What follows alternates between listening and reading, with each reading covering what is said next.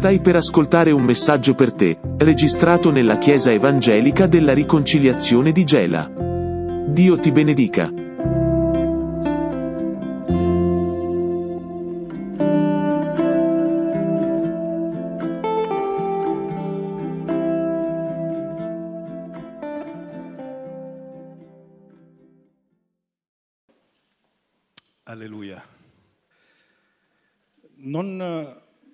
Ormai da tempo non partecipo più alla, eh, diciamo, alla vita pratica del coro, quindi non ho scelto i, i canti insieme a loro, ma la, la, scelta dei canti sembra che è eh, come il Signore si è voluto presentare durante la lode e l'adorazione, quasi quasi ci, sta, ci ha accompagnato verso la parola.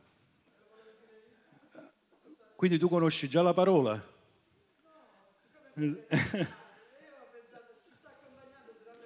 Vero, vero, vero, ci sta accompagnando e io, io ti aggiungo qualcosa in più, aggiungo che proprio a, aiuta la parola che io porterò tra poco.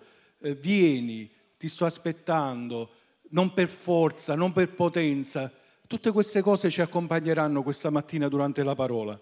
Se potete prendere Ezechiele 47, se avete le Bibbie vi prego di prenderle.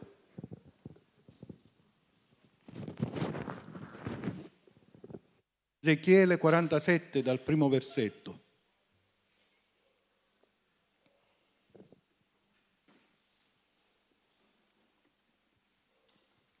È una pagina di una poesia, ma anche di una gloria incredibile, quella di Ezechiele capitolo 47. Parla di un torrente che sgorga dal Tempio, dal Tempio di Dio, quindi dalla presenza di Dio. Ezechiele 47 dal primo versetto così è scritto, il torrente che sgorga dal Tempio. Egli mi ricondusse all'ingresso della casa. C'è qualcuno che sta accompagnando Ezechiele in questa visione. È vero? Ed ecco delle acque uscivano sotto la soglia della casa dal lato d'oriente, perché la facciata della casa guardava a oriente le acque uscite di là scendevano dal lato meridionale della casa a mezzogiorno dell'altare. Poi mi condusse fuori per la via della porta settentrionale e mi fece fare il giro di fuori fino alla porta esterna che guarda a oriente ed ecco le acque scendevano dal lato destro. Quando l'uomo fu uscito verso oriente aveva in mano una cordicella e misurò mille cubiti. Mi fece attraversare le acque ed esse mi arrivavano alle calcagna. Misurò altri mille cubiti e mi fece attraversare le acque ed esse mi arrivavano alle ginocchia. Misurò altri mille cubiti e mi fece attraversare le acque ed esse mi arrivarono fino ai fianchi. Ne misurò altri mille. Era un torrente che io non potevo attraversare perché le acque erano ingrossate. Erano acque che bisognava attraversare a nuoto, un torrente che non si poteva guardare. Egli mi disse, hai visto figlio d'uomo? Poi mi ricondusse sulla riva del torrente.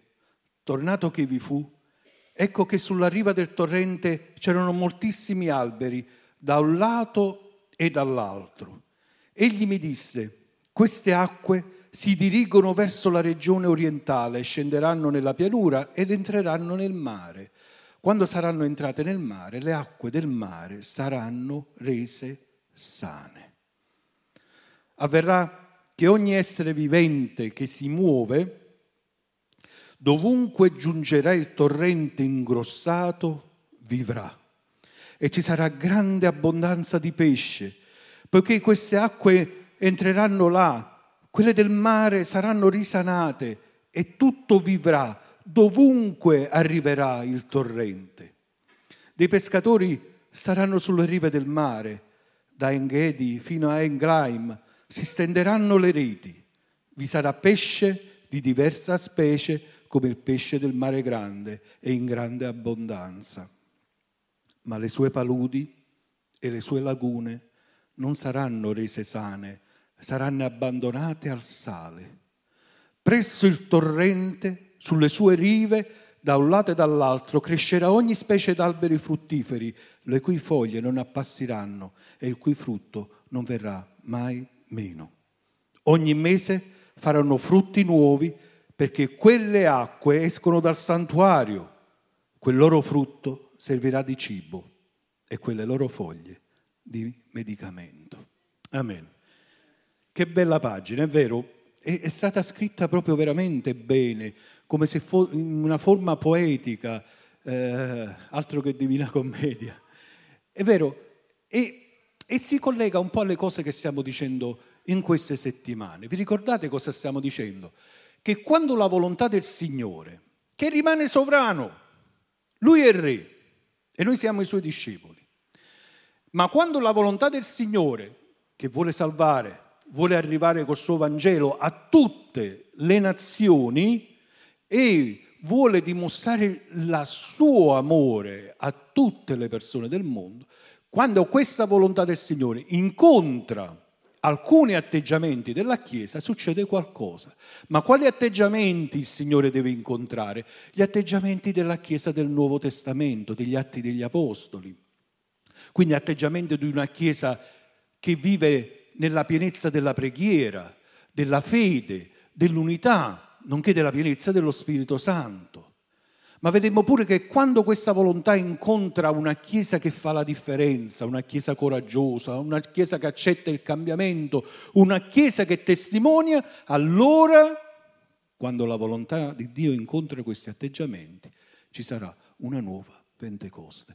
Come Pentecoste rappresentò un divario, una linea di separazione tra il prima e il dopo, così se noi ci facciamo trovare pronti dal Signore con questi atteggiamenti, il Signore manderà una nuova effusione dello Spirito Santo. Amen. Stiamo parlando in poche parole di quello che in altre parole si può chiamare risveglio. Tutti questi atteggiamenti erano atteggiamenti della Chiesa degli Atti degli Apostoli, della Chiesa del Nuovo Testamento, che videro alcune cose che io so nel mio cuore, nel vostro cuore, vogliamo ancora vedere. Ma un'altra caratteristica, che è quella che affronteremo questa mattina, della Chiesa del Nuovo Testamento, è che era una Chiesa travolgente.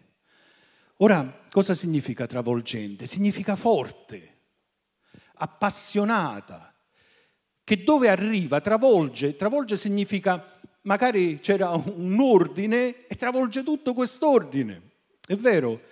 Una chiesa travolgente, una chiesa forte, una chiesa appassionata.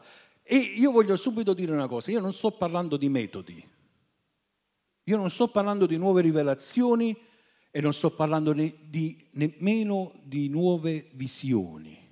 Io sto parlando della parola di Dio e degli atti degli apostoli. Quindi qualcosa che è successo realmente, rapportato storicamente e che nel corso eh, dei secoli il Signore ha voluto rinnovare. E perché no rinnovare anche oggi? Quindi non sto parlando di nulla che ha a che fare con la nostra forza e con la nostra potenza e con la nostra intelligenza, come abbiamo cantato. Ecco, io sto parlando ovviamente del fiume di Dio, ma non per forza e né per potenza. Amen? Né per forza né per potenza dell'uomo, ma per la forza e la potenza dello Spirito Santo. Amen.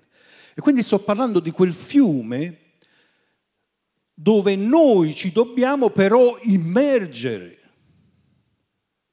Un fiume che esiste, un fiume che è stato visto dai profeti, di cui è stato raccontato anche da Gesù, ma questo lo vediamo dopo, che insieme ad esso, insieme a questo fiume, travolti da questo fiume, vogliamo travolgere la società, la nostra famiglia, la nostra città, la nostra nazione. Amen. E in questi giorni stiamo vedendo un po' la forza dell'acqua. È vero quello che sta succedendo a Catania, a Siracusa. Eh? Poveretti, parecchi hanno perso abbastanza. La forza del fiume, di questa eh, di questo fiume di pioggia che arriva è devastante, è irrefrenabile, non lo puoi frenare, è incontenibile. Hanno costruito qualcosa negli anni passati per contenere, ma devono fare qualcosa in più, perché quando scende tutta quest'acqua, quest'acqua ha una forza incredibile. E, e questo ci dà chiaramente l'esempio di quello che ha visto Ezechiele. È molto pericoloso stare vicino a un fiume in piena, fratelli, è molto pericoloso. Anche arrivare a una certa altezza, a pochi centimetri, quella forza che ha quel fiume è incredibile. Poi all'improvviso, se tu se arriva e vedi il fiume che si ingrossa, all'improvviso si ingrossa molto di più e tu vieni travolto e magari poi il tuo corpo lo fanno a cercare a chilometri e a chilometri di distanza, se lo trovano. Il fiume di Dio. E questa, profe- questa profezia che Ezechiele ha ricevuto sicuramente avrà un compimento letterale come tutte le profezie del Signore. Io credo che quasi tutte le profezie del Signore eh, avranno il suo compimento letterale, non solo spirituale. E sicuramente Israele sarà bagnata da un fiume che gli porterà giovamento. E sicuramente da Gerusalemme, in maniera miracolosa, perché Gerusalemme è su un altopiano, morfologicamente, geograficamente, geologicamente è impossibile che un fiume scorra su un altopiano come quello su Gerusalemme. Eppure in quel giorno delle sorgenti usciranno da Gerusalemme, ci dice Zaccaria, l'altro profeta Zaccaria. Ma quello che a noi importa sicuramente è che questa profezia di Ezechiele può avere una realizzazione spirituale oggi, nel tempo della Chiesa contemporanea. È un fiume che abbiamo letto porta ristoro, porta benedizione, porta vita. È il fiume dello Spirito Santo. Amen? Il fiume di Dio è il fiume dello Spirito Santo. Spesso, eh, quando io affronto par- questa parola, oltre a, a studiare, no, per mh, mm, vedere vari punti di vista, per non andare fuori dottrina, che è la cosa più importante per me, ma la parola poi fa un lavoro dentro di me e fa un lavoro dentro qualsiasi persona che si approccia alla parola con certo animo, umile e, e, e, di, e da discepolo. Questa parola mi ha fatto comprendere che tante volte io ho una strana sensazione, quella di non voler scendere in questo fiume,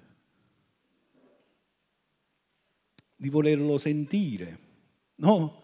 di volerlo vedere ma non di, volermo, ehm, non di volermi immergere.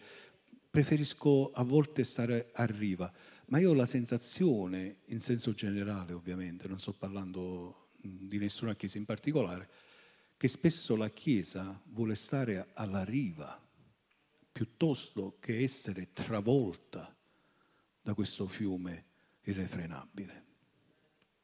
E quindi accontentarsi solo del fragore, del rumore, ho sentito che il Signore ha fatto dei miracoli, ho sentito che addirittura ha risorto un morto, ho sentito che ci sono state delle conversioni, ho sentito.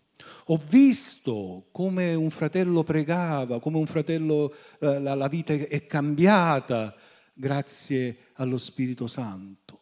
Ho sentito, ho visto, ma sono stato a riva non mi sono bagnato in questo fiume, forse fino magari alle caviglie, come nei primi versetti che abbiamo letto.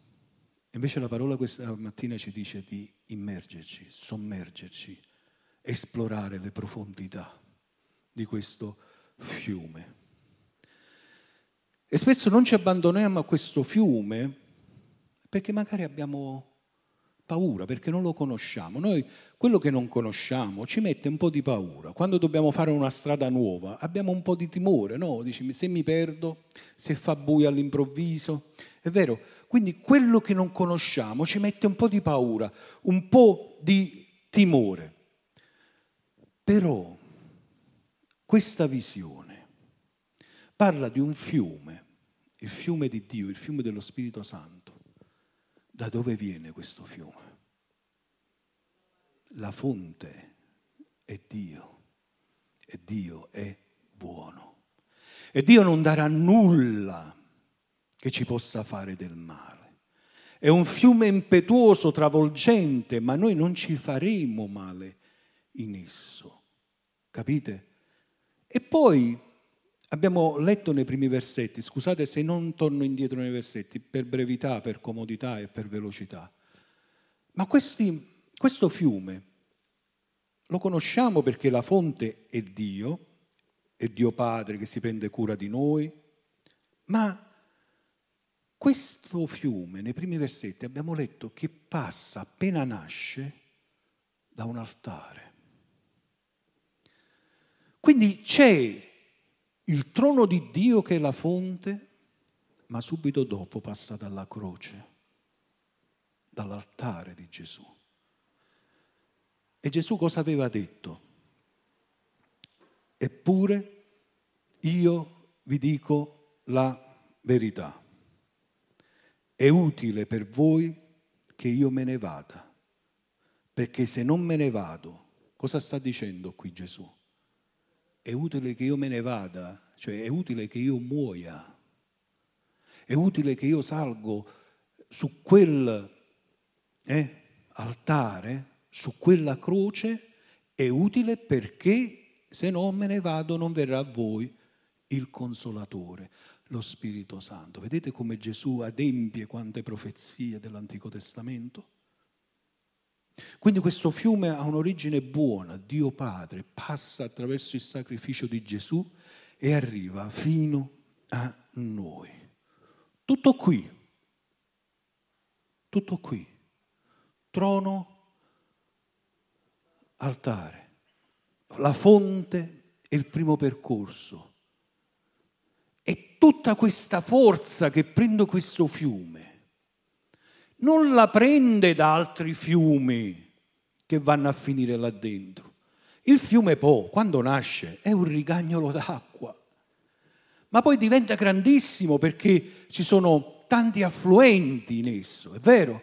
Quindi questo fiume Po si ingrossa e a Torino già è larghissimo, fino ad arrivare alla foce eh, alla delta del Po, che io l'ho visitato, ci sono stato, ma è grandissimo, è un territorio quando tutta, pure di più, la piana di Gela, ricchissima di culture, eccetera, eccetera.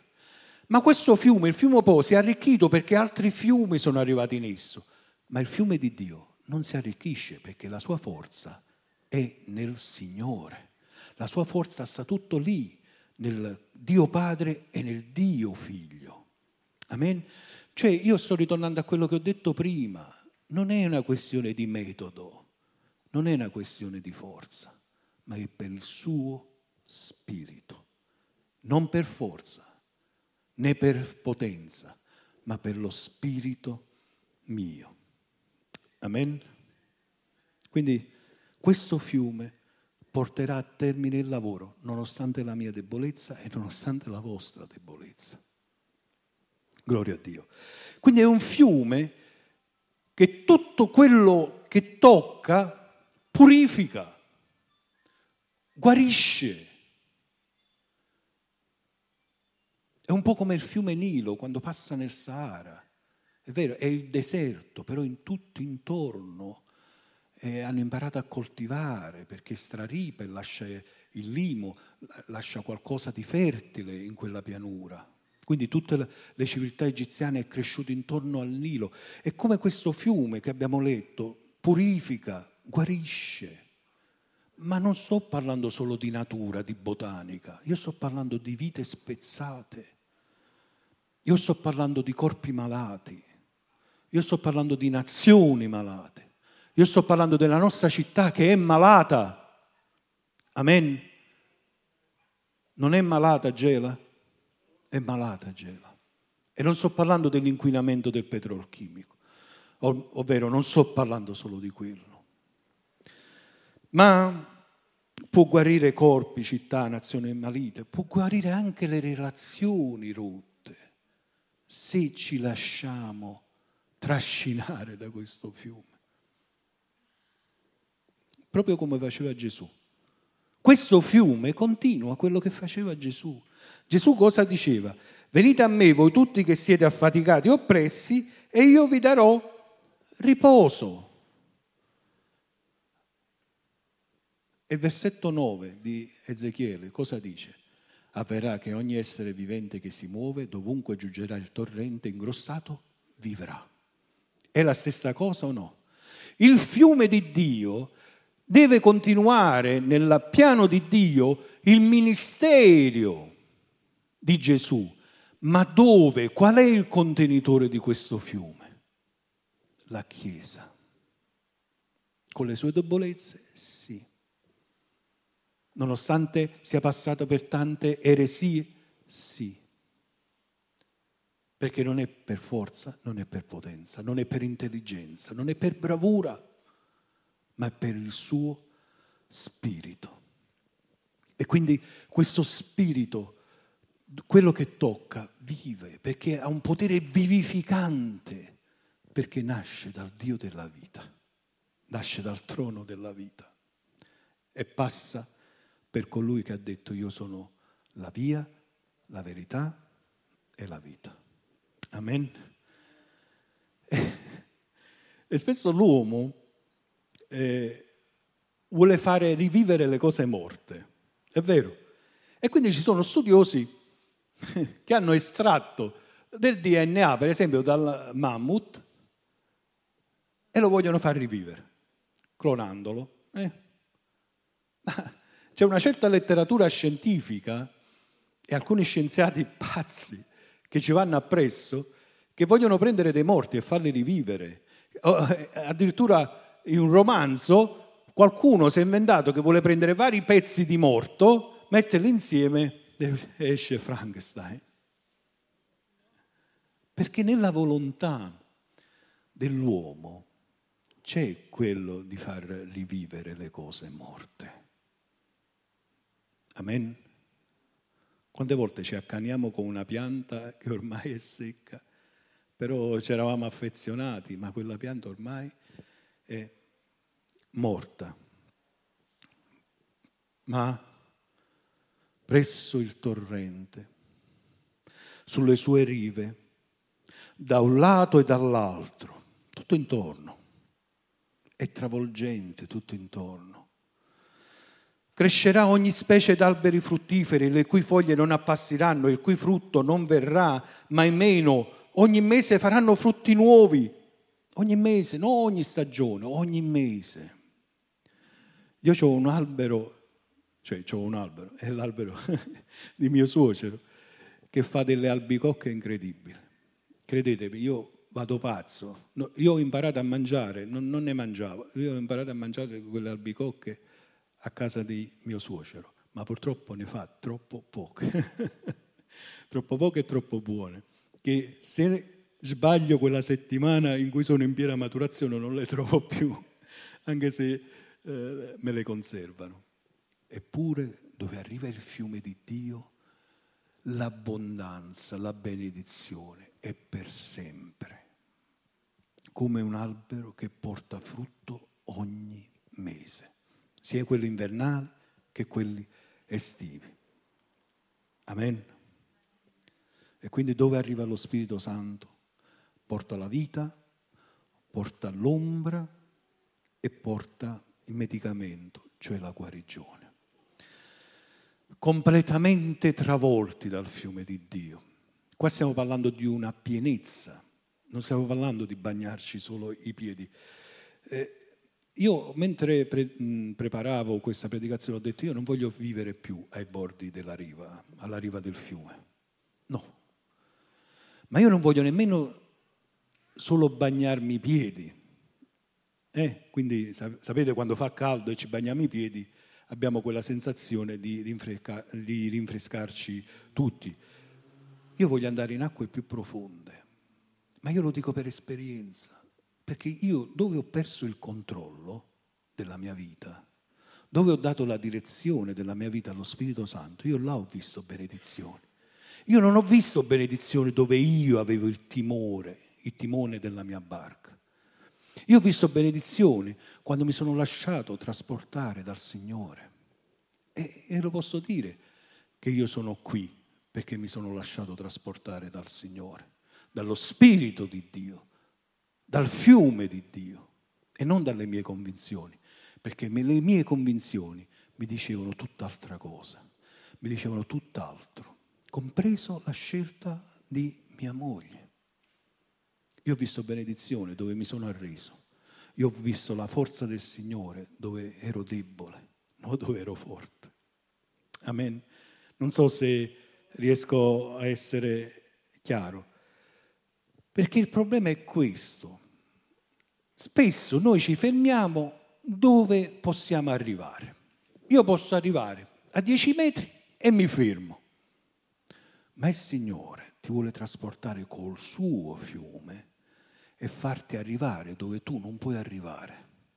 E questa è la meraviglia. E questa è la cosa potente e la cosa forte. Io so che tu stai pensando a tante cose.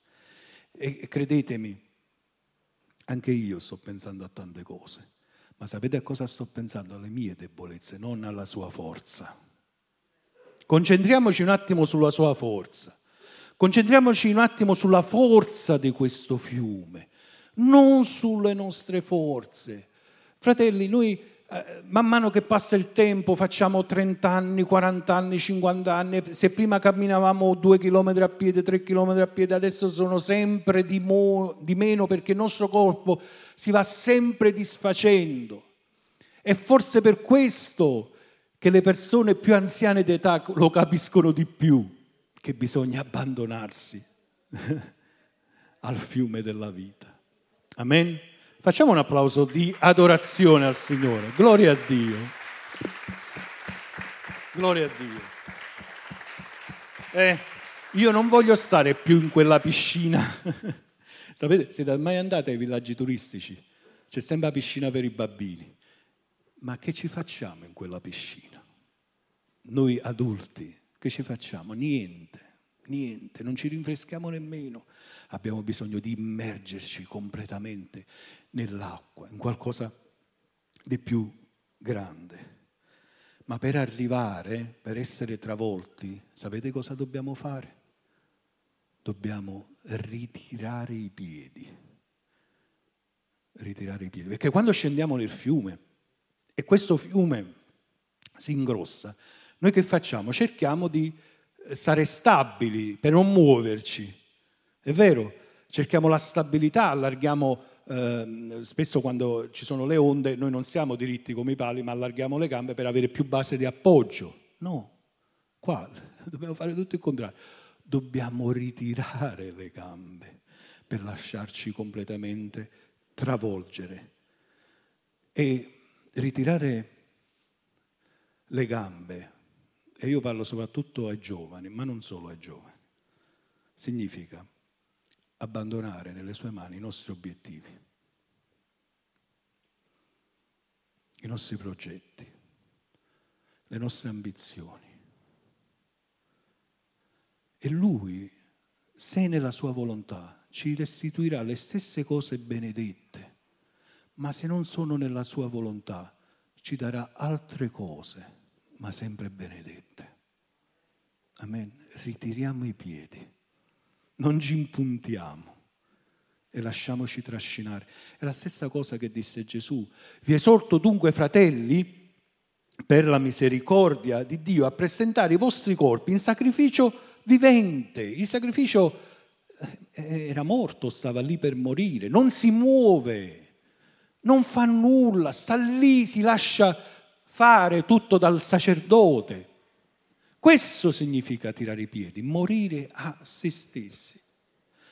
E quindi se non siamo ancora un sacrificio vivente, se ancora non abbiamo quel rinnovamento della mente, è difficile entrare ed abbandonarci in questo fiume. Il segreto della Chiesa travolgente, che quello che tocca, travolge, sta qui, nel lasciarsi trasportare da un fiume travolgente. Amen? Stiamo parlando dello Spirito Santo, stiamo parlando della Chiesa cari fratelli e care sorelle. E con questa certezza però, con questa sicurezza che quel fiume non ci farà male, anzi Isaia eh, dice quando dovrai attraversare le acque, io sarò con te, quando attraverserai i fiumi, essi non ti sommergeranno, quando camminerai nel fuoco non sarai bruciato e la fiamma non ti consumerà. Sicuramente Isaia voleva consolare e non è proprio un versetto riferito al fiume di Dio, ma sicuramente ci dice che dove noi andremo lì Dio è con noi. Se saremo travolti da questa fiumana, tanto da perdere il controllo, e dice, Signore mio, che mi sta capitando, che mi sta succedendo? E tu ti sei abbandonato, ma non è che ti sei abbandonato alla balia del nemico, tu ti sei abbandonato nelle mani di Dio. Amen? Del nostro papà. E quindi completamente dal, a, travolti dal fiume di Dio, ma anche completamente immersi non basta essere solo travolti, ma bisogna essere anche immersi. Voi immaginate che si allaga adesso qua? lo so che lo state pensando, non vi preoccupate. Ritiriamo i piedi e lasciamoci trasportare. Completamente immersi.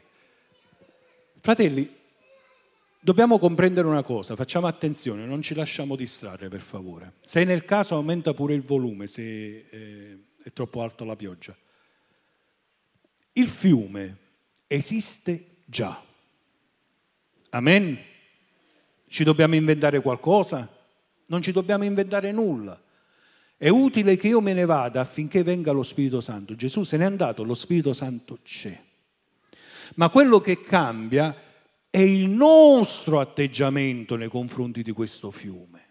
Il fiume c'è, la sua potenza c'è, la sua forza devastante c'è, la sua forza irrefrenabile c'è, il suo refrigerio, la, la, la, il suo medicamento, la sua guarigione c'è, cambia il nostro atteggiamento nei suoi confronti. Perché io posso dire, come abbiamo letto nei primi versetti, io posso rimanere a riva e posso anche non bagnarmi i piedi. E queste sono tutte le persone non salvate, in poche parole cioè quelli che simpatizzano. Oppure posso entrare fino alle caviglie, come dice il versetto 3, cioè puoi essere salvato e ricevere lo Spirito Santo, ma quello Spirito Santo però non ha ancora il controllo della tua vita, perché tu sei fino alle caviglie, ti puoi ancora muovere, puoi ancora uscire come puoi ancora entrare. Quindi senza fare nulla, tipo la piscina per i bambini, eh? in poche parole. Oppure può entrare fino al ginocchio, al versetto 4, ripeto, non torno indietro ai versetti per non eh, perdere il filo. E eh, quando, fino al ginocchio, quando riceviamo il battesimo dello Spirito Santo e eh, iniziamo a muoverci, poi per entrare fino ai fianchi del versetto 4, eh, quando fino ai fianchi l'acqua se ci porta, ci porta, già iniziamo, quando siamo a mare e ci sono le correnti, già veniamo portate via. Quindi già siamo nella fase di pienezza dello Spirito Santo. E poi al versetto 5 puoi entrare fino ad immergerti e quindi puoi perdere il controllo delle cose e lo Spirito Santo diventa responsabile della tua vita. Ma se rimani fino alle caviglie, il responsabile della tua vita sei ancora tu. Il responsabile delle cose che ti accadono attorno rimani ancora tu. Se non vedi miracoli, guarigioni, conversioni, il responsabile sei ancora tu. Il fiume c'è. Qual è l'atteggiamento tuo nei confronti del fiume? E questa la domanda, è è questa la parola che ci interroga. Perché qua, come si dice a Bergamo, Nessuno nasce imparato, giusto? Giusto sorella? Eh, nessuno nasce imparato. Ma la Chiesa primitiva, lo stiamo eh, vedendo da più sfaccettatura, era completamente immersa. E dove arrivava le cose cambiavano. Pietro, pescatore, ignorante perché era ignorante, era energico, tagliò la, con la spada la, l'orecchio del soldato, era quello che era, aveva rinnegato tre volte Gesù, ma aveva però ricevuto la pienezza dello Spirito Santo e quando predica 3.000 persone si convertirono, come abbiamo visto giovedì. A proposito, giovedì non mancate. Il giovedì noi stiamo facendo le appendici di queste cose, le, le cose che sono intorno, ma sono comunque degli insegnamenti che chiudono eh, il quadro. Amen. Quindi il pericolo è quello di fermarci a pochi centimetri e non ricevere la guida la conduzione dello Spirito Santo. E in Pietro, nella seconda lettera di Pietro, eh, è scritto che degli uomini hanno parlato perché sospinti dallo Spirito Santo. E la, lettera, la, la traduzione letterale è spinti, cioè buttati, capite? Degli uomini hanno parlato perché spinti, perché travolti dalla fiumana dello Spirito Santo. E dove parlavano, dove arrivavano loro, arrivava il fiume di Dio. E col fiume di Dio tutti i frutti del fiume di Dio, tutte le guarigioni, tutto il medicamento. Capite qual era il segreto della Chiesa del Nuovo Testamento? Non erano gli uomini, erano uomini sospinti, spinti, travolti dal fiume di Dio. Amen? Volete essere come quegli uomini là. Io lo so che volete essere, fratelli. Ci stiamo spendendo per questo e speriamo di incontrare la volontà del Signore.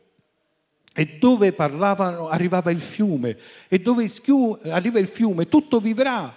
Lo rileggiamo il versetto 9. Avverrà che in ogni essere vivente che si muove, ovunque giungerà il torrente ingrossato, vivrà. Vivrà. Ma quel torrente lo devi portare tu come vedremo tra poco. Ci sarà grande abbondanza di pesce, perché queste acque entreranno là, quelle del mare saranno risanate e tutto vivrà dovunque arriverà il torrente. Siamo passati dal lungomare prima di venire in chiesa con i miei figli e mio figlio mi ha fatto notare, Giuseppe, dice ma il mare è giallo. È giallo perché tutta la melma che è sotto è venuta a galla per via della corrente.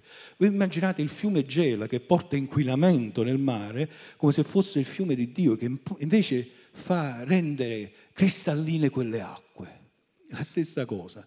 E a noi sta a seguire quella corrente, completamente immersi, immersi fin sopra la testa, dove io perdo il controllo. Ancora con la testa fuori io vedo e cerco di andare là a riva dove le acque sono più tranquille. No, completamente immerso, non devo vedere nulla, devo essere completamente nella direzione voluta dal Padre. E a noi sta andare dove ci porta la corrente. E spesso la corrente ci può portare pure da persone che non vorremmo mai andarci. Persone magari di un'altra nazione, di un'altra cultura. Ma come è scritto, i, i pesci sono di diversa specie. E questo giovamento, eh, queste reti raccoglieranno pesci di diversa specie, non solo il pesce di quei fiumi. Amen.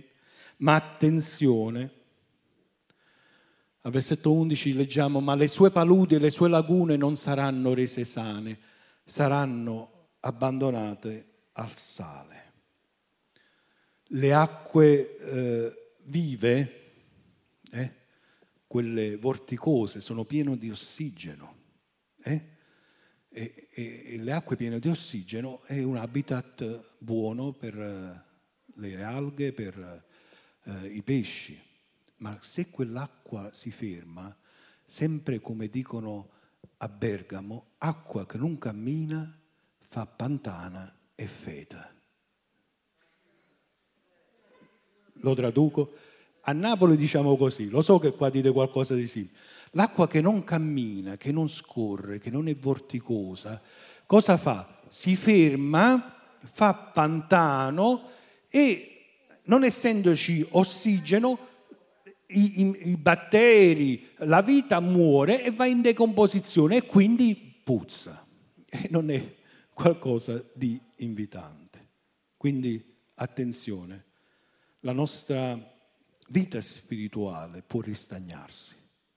Noi possiamo essere veramente avvolti nel fiume, ma a volte possiamo cercare di andare verso riva dove ci sono dei laghetti, degli, eh, degli stagni un pochino più tranquilli, ma dove la vita non c'è. Dove arriva il fiume, dove arriva una chiesa travolta da questo fiume travolgente, succede questo. Voi immaginate le vostre case, immaginate questo paese. Crescerà ogni specie d'alberi fruttiferi, le cui foglie non appassiranno e il cui frutto non verrà mai meno. Ogni mese faranno frutti nuovi, perché quelle acque escono dal santuario. Non ce lo dimentichiamo mai da dove viene questo fiume. Quel loro frutto servirà di cibo e quelle loro foglie di medicamento. Vuoi portare frutto?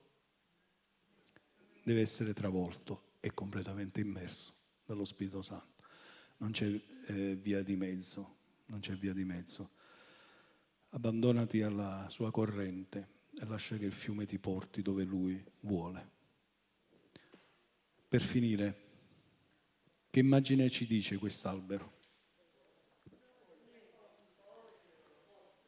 Morto. Morto. E a volte possiamo scoraggiarci perché intorno a noi vediamo uno scenario di morte, di aridità, no? Stiamo parlando di queste cose, di mancanza di benedizione, di mancanza di guarigione, fuori, ma anche dentro di noi. Possiamo vedere questo scenario. È vero, a volte possiamo vedere dentro di noi alcune cose, possiamo vedere fuori un paese che non si arrende al Signore, che non cambia. E a volte noi pensiamo di essere morti e quando dico morto voglio dire arido, senza vita, senza frutti, sconfitto. Eh, i sinonimi sono questi. Ma abbiamo letto che avverrà che ogni essere vivente che si muove, dovunque giungerà il fiume, vivrà. Vivrà. È di vitale importanza questo messaggio ma non perché lo sto portando io, assolutamente. Qua sta parlando del Mar Morto, paesaggio incredibile, bellissimo da vedere, ma morto però. E se si chiama morto un motivo c'è, è vero? Questo fiume non riceve acqua, riceve poco acqua, solo dal fiume Giordano, però non la esce fuori.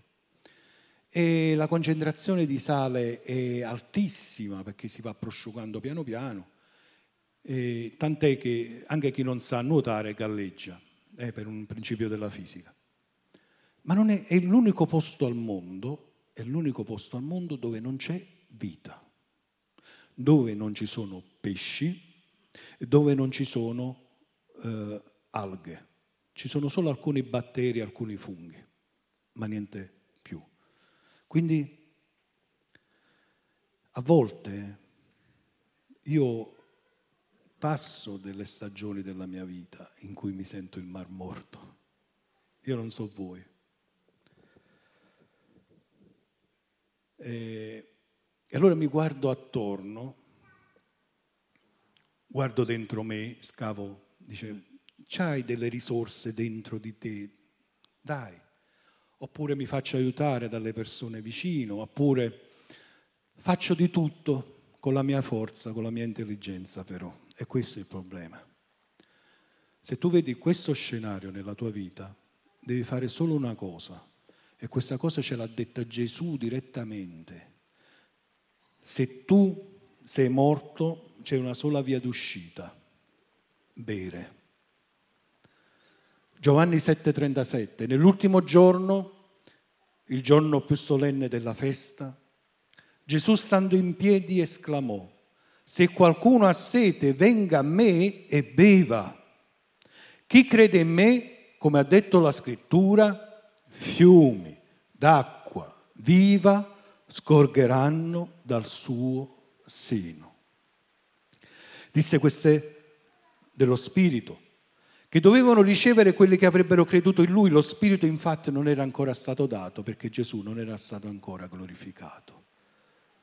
Quindi quel fiume che nasce dal trono di Dio, che passa per la croce, eh, che esce dal Tempio, ora noi siamo il Tempio dello Spirito Santo. Quel fiume, ci dice Gesù, che sgorgerà dal nostro seno, dalla nostra vita, Capite il privilegio incredibile che ha dato a dei, a dei, a dei poveri esseri umani come noi, deboli, eh? peccatori, perché no? Quindi ora noi siamo il Tempio dello Spirito Santo e questo fiume può sgorgare da noi come il fiume di Ezechiele. Tu sei la fonte di benedizione per questo paese, Chiesa. Noi siamo la fonte di benedizione per la nostra famiglia, noi siamo la fonte di benedizione per Gela. Non dobbiamo sperare sempre nell'uomo che salverà tutto, nel politico di turno che salverà tutto. Le acque amare rimarranno dolci se tu andrai là e butterai la tua acqua dolce. Amen? In maniera meravigliosa tu puoi essere sia eh, la, la fonte, ma anche il letto dove scorre questo fiume. Ricordando le parole di Isaia che abbiamo letto, la, la, mi pare, due settimane fa, la voce di uno che grida preparate nel deserto la via del Signore, appianate nei luoghi aridi una strada per il nostro Dio.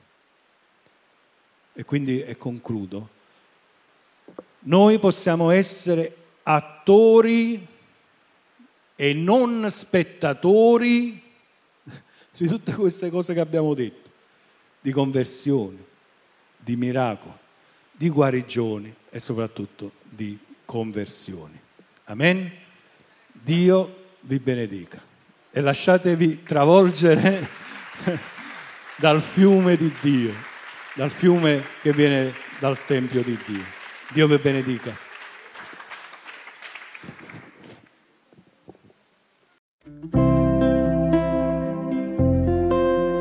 Grazie per averci ascoltato. Il prossimo appuntamento è per lunedì prossimo con un nuovo podcast. Dio ti benedica.